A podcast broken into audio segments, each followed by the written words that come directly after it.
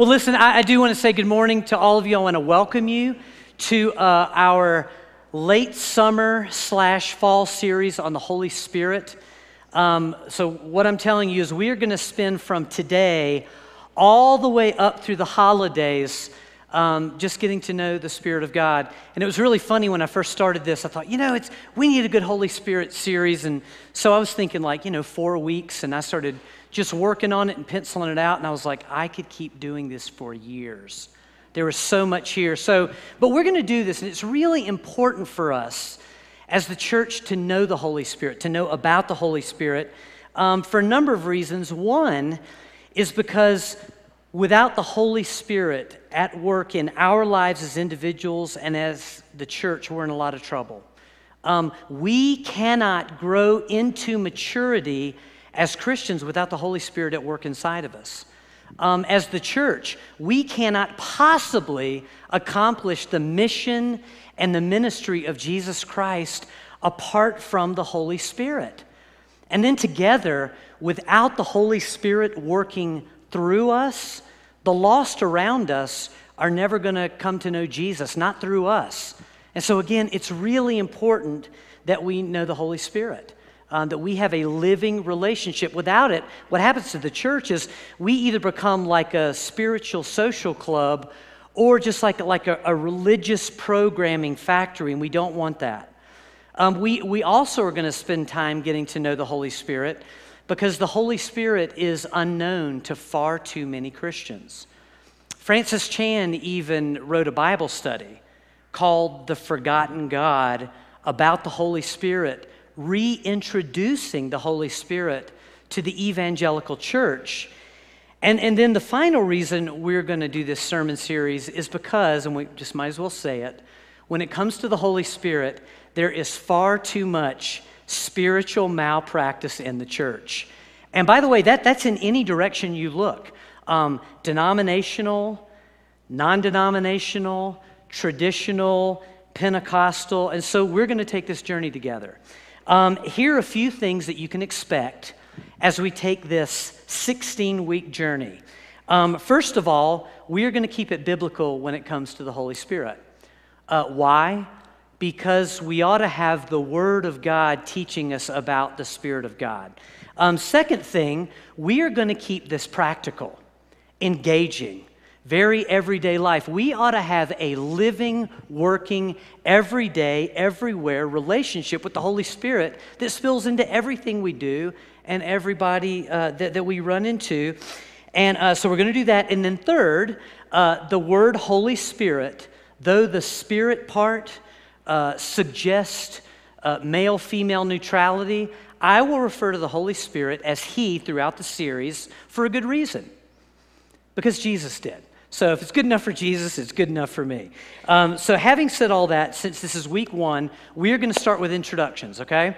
Um, just like if we met somebody on the street, we're going to answer just a couple of questions. Uh, who is the Holy Spirit and where does he come from? And that leads us today to this super simple doctrine known as the Trinity. I waited for laughter because the concept of the Trinity has actually been compared to quantum mechanics in physics by some people. Um, it is so chock full of wonder and mystery and complexity. Um, the, the concept of the Trinity blows our minds when we get into it. It raises all these intricate questions. Why? Because it is a behind the scenes look at the inner makeup and working of God.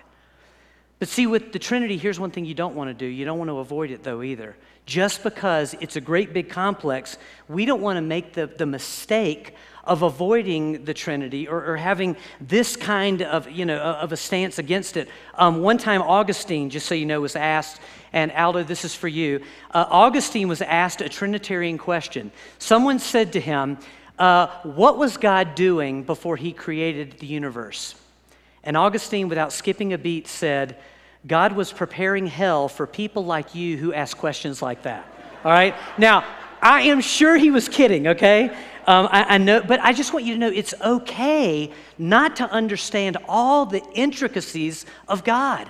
That is part of what makes God beautiful to the church. It's the wonder, it's, it's the mystery. And just so you know, the concept of the Trinity, it, it, yes, it involves the mind, but it also involves faith.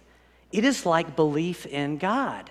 And when I say faith, here's what I mean by that. I don't mean uh, uh, faith is something you believe because I said it to you. Faith is what we believe because God said it to us in His Word. So um, we're going to dig in and um, we are going to get to know the Spirit of God. The goal today for us is to open our ears, our eyes, and our heart to the wonder of God. And if we do this right scripturally today, you may be a little blown away at who He is, okay? So let me pray for us. Father God, we need to know your Holy Spirit. Father, I thank you that, that you are Father, Son, and Holy Spirit. And God, we do, we want to be in a living relationship with you. We don't want to be people who know all about you but don't know you, who have a head full of facts and our hearts are empty. Lord, we don't want to people, be a people who go through motions and just kind of kind of go through a spiritual checklist. God, we want to have a living, breathing faith. And so, um, God, just meet us in this place and fill us up with the goodness and the knowledge of yourself today in Jesus' name. Amen. All right, first things first. Where did this word Trinity come from? Um, fun fact the word Trinity came from an argument, all right? Over 1,800 years ago, uh, back in 2013, a theologian named Tertullian first used the word Trinity against a heretic named Praxeas. Now, uh, uh, we don't have to get too deep into this, but Praxeas was all over the place with his understanding of God. He was a, and I'm going to introduce a new bad word to you, okay, a new cuss word. He was a modalist, all right? Uh, you can look that up theologically, not a good place to be. And so, uh, so Tertullian took his biblical understanding of God and presented it, used this word, and then 110 years later, the concept of Trinity became formal church doctrine. 325 AD, Council of Nicaea, and we have been using it ever since. What's the point? Well, the point is this the word Trinity, you will find it nowhere in any version of the Bible. But Good news, don't let that rattle you. The concept of the Trinity is everywhere in Scripture. And I'll show that to you in a minute. Um, before we get there, let me tell you what the concept of the Trinity is. All right, and this is where some of your minds might begin to smoke a little bit, okay, as we work through this real quick. But the concept of the Trinity, this is, this is a beautiful logo that captures it all here. But it is that God, God eternally exists as Father, Son, and Holy Spirit. Okay? More specifically, the doctrine of the Trinity is that there is one God, okay? Despite the terms Father, Son, and Holy Spirit, there is one God. This is not three separate gods. Uh, that would be a little thing known as polytheism, um, which I think even takes Praxeas's heresy to a whole nother level. Um, so there's only one God, and this God exists in three persons Father, Son, and Holy Spirit and they are all equal with the same divine substance. All right? Divine insides, design, divine spiritual DNA. And together, these three Father, Son, and Holy Spirit they are the one God of the Bible. All right, we doing okay so far? All right, well, let's go a little further here. Each person, Father, Son, and Holy Spirit, are unique. They are distinct, and yet they act in perfect unity, which hopefully you've seen in Scripture. And what that means then is that the Father is not the Son and the Spirit, the Son is not the Father and the Spirit, and the Spirit is not the Father and the Son. See, I, I, can hear the, I can hear the wheels spinning now, okay? And all three of these, Father, Son, and Holy Spirit, are eternal. And all three are worthy of our worship and our obedience. Mind blowing concept. But it is extremely important for us as Christians to have this Trinitarian view. So important, in fact, that if we move away from the Trinity, if we as Christians go, you know what, I like everything I see in Scripture, but you know, I, I don't get this Trinity thing, I'm moving away from it, we actually move outside of Christian belief and we ourselves move into heresy. And so, what we're left with is this fascinating dynamic. And, and I love the way one person said it. They said it this way. I wish I knew who it was. They said, You know, if you try to explain the Trinity, you will lose your mind. But if you deny the Trinity, you will lose your soul. Whoa, I, isn't, that, isn't that heavy? That, that, that's a big statement. And so now what we want to do is we want to actually turn to the Word of God, okay? We want to turn to the Word of God and see if this concept is really there. Does the Word of God support the concept of Trinity? Does it promote it? Does it confirm it? So here we go. Y'all ready? Buckle up, all right?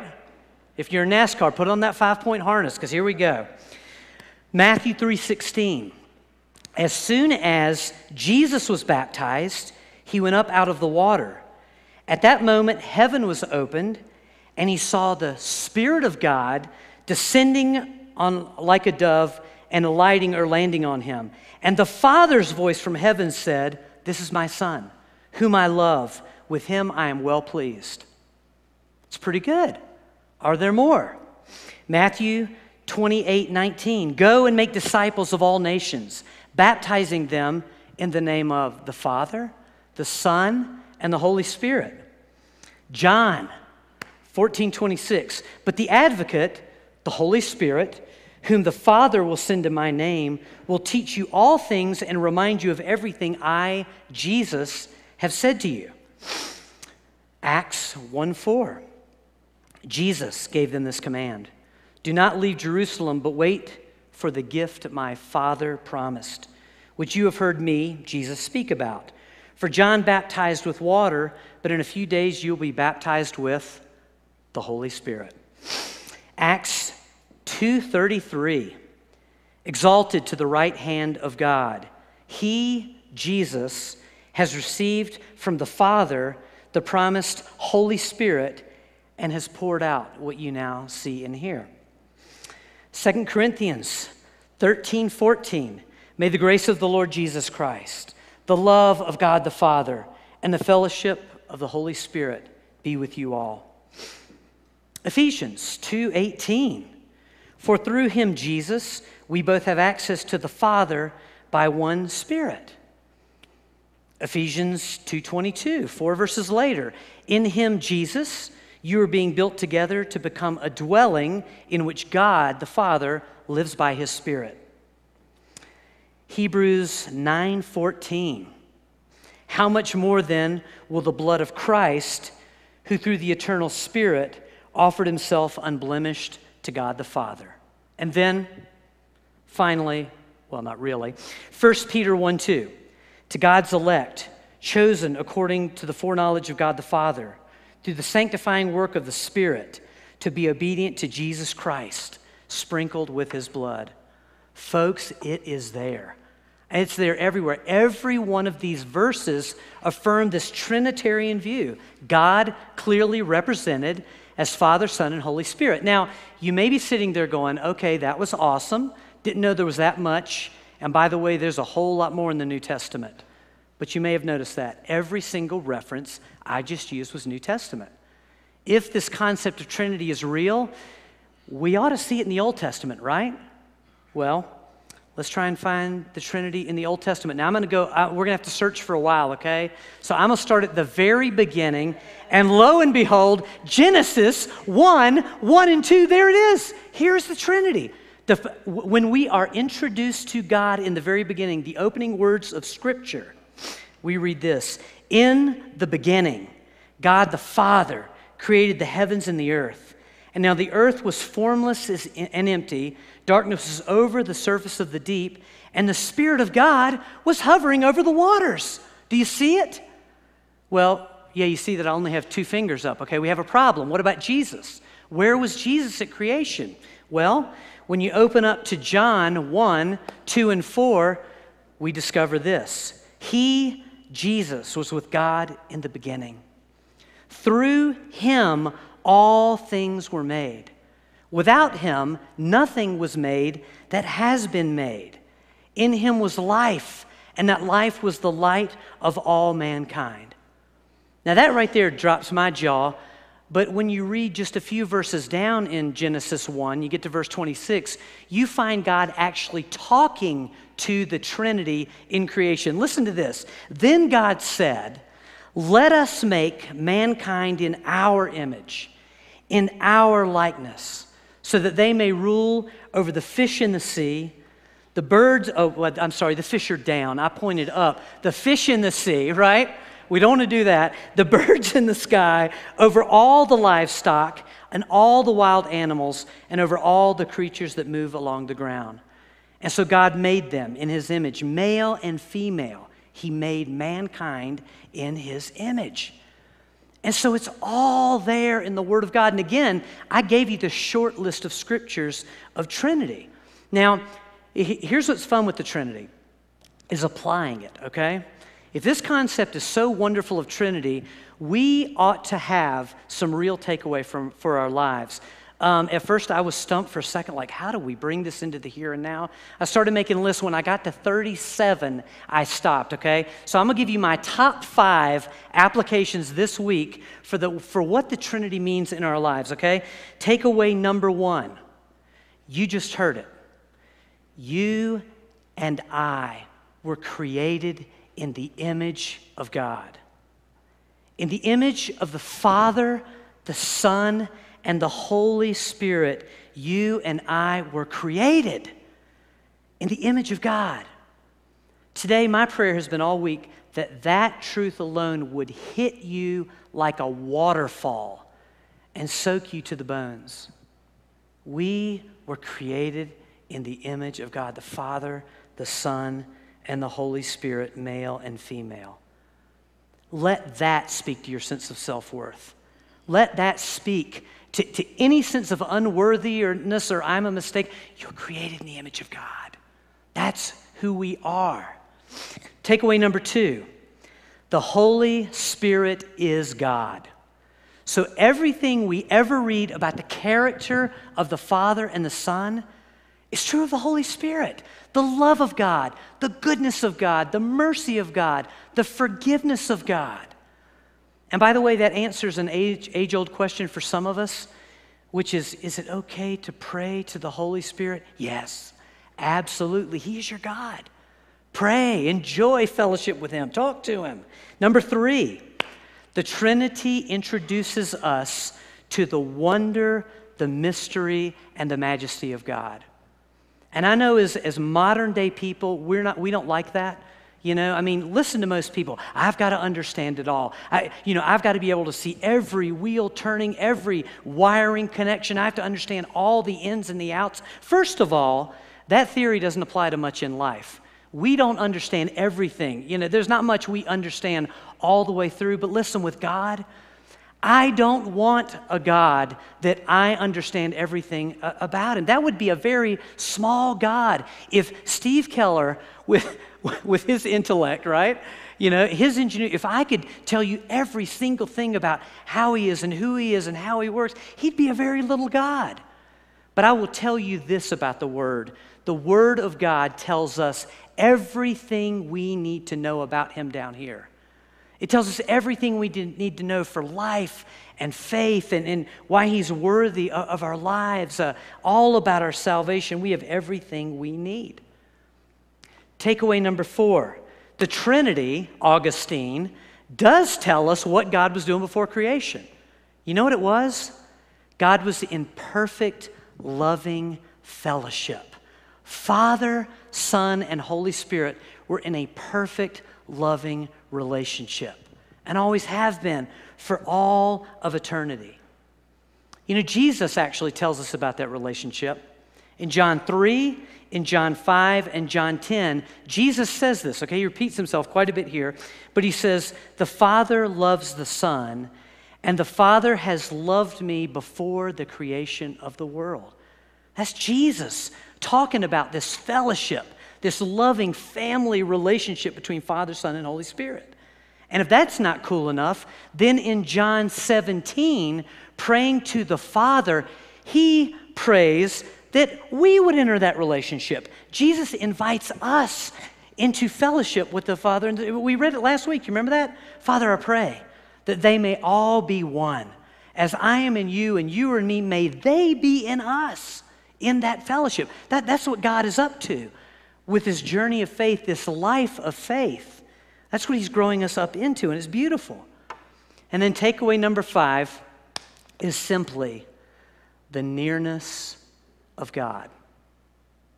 We sang about it this morning, right? The nearness of God. At Christmas, we do a really good job with this with Jesus. You know, our favorite word at Christmas, one of them is it starts with an E and it ends with an L, and in the middle it has Emmanuel, right? Uh, Emmanuel. It's Emmanuel, right? God with us. We celebrate at Christmas that Jesus Christ came down onto this earth and he walked and he talked with us, right? He showed us the Father. He opened the way up to heaven. We love that. Well, listen, newsflash, that's what God has been doing all along. You see that in Scripture, right? I mean, God over and over and over again repeats this phrase I am with you. I will be with you. I will never leave you. I will never forsake you. I will be with you again and again and again. And when you look at the Bible, that's the action of the Bible. Look at the Old Testament, primarily God the Father. You know, whether it's a cloud by day, fire by night, you know, some kind of manifestation in the wilderness, uh, moving through the prophets, God is with his people in the Old Testament. Look at the Gospels. Well, where is Jesus? Man, Jesus is talking to people and high fiving and praying for them and loving on them and feeding them. I mean, Jesus is present in the Gospels. That's what Pentecost is all about. The Spirit of God then is poured out with God's people. And God is with us right now. It's not a fairy tale, it's, it's not a wish. It is a spiritual reality near to us. Never leave us and never forsake us. Whew, that's an introduction to the Holy Spirit, at least for me again, right? So, with that said, let's prepare our hearts for communion. And I believe this will all come together for us today at the table. Let's pray. Father, thank you. Oh, God, thank you for how glorious and how beautiful you are. Thank you that you are so filled with mystery that it does blow our earthly minds, and yet you have left no question that we need unanswered, unanswered on this earth. I thank you today, God, that you are so present with us as we get ready to move to communion. You promised, Jesus, by the Spirit, to be present at this table, to meet us, to restore us, to, to draw us near again. And so, Father, we just ask you to prepare us for this movement in our hearts of just moving right there in your direction with you today in Jesus' name.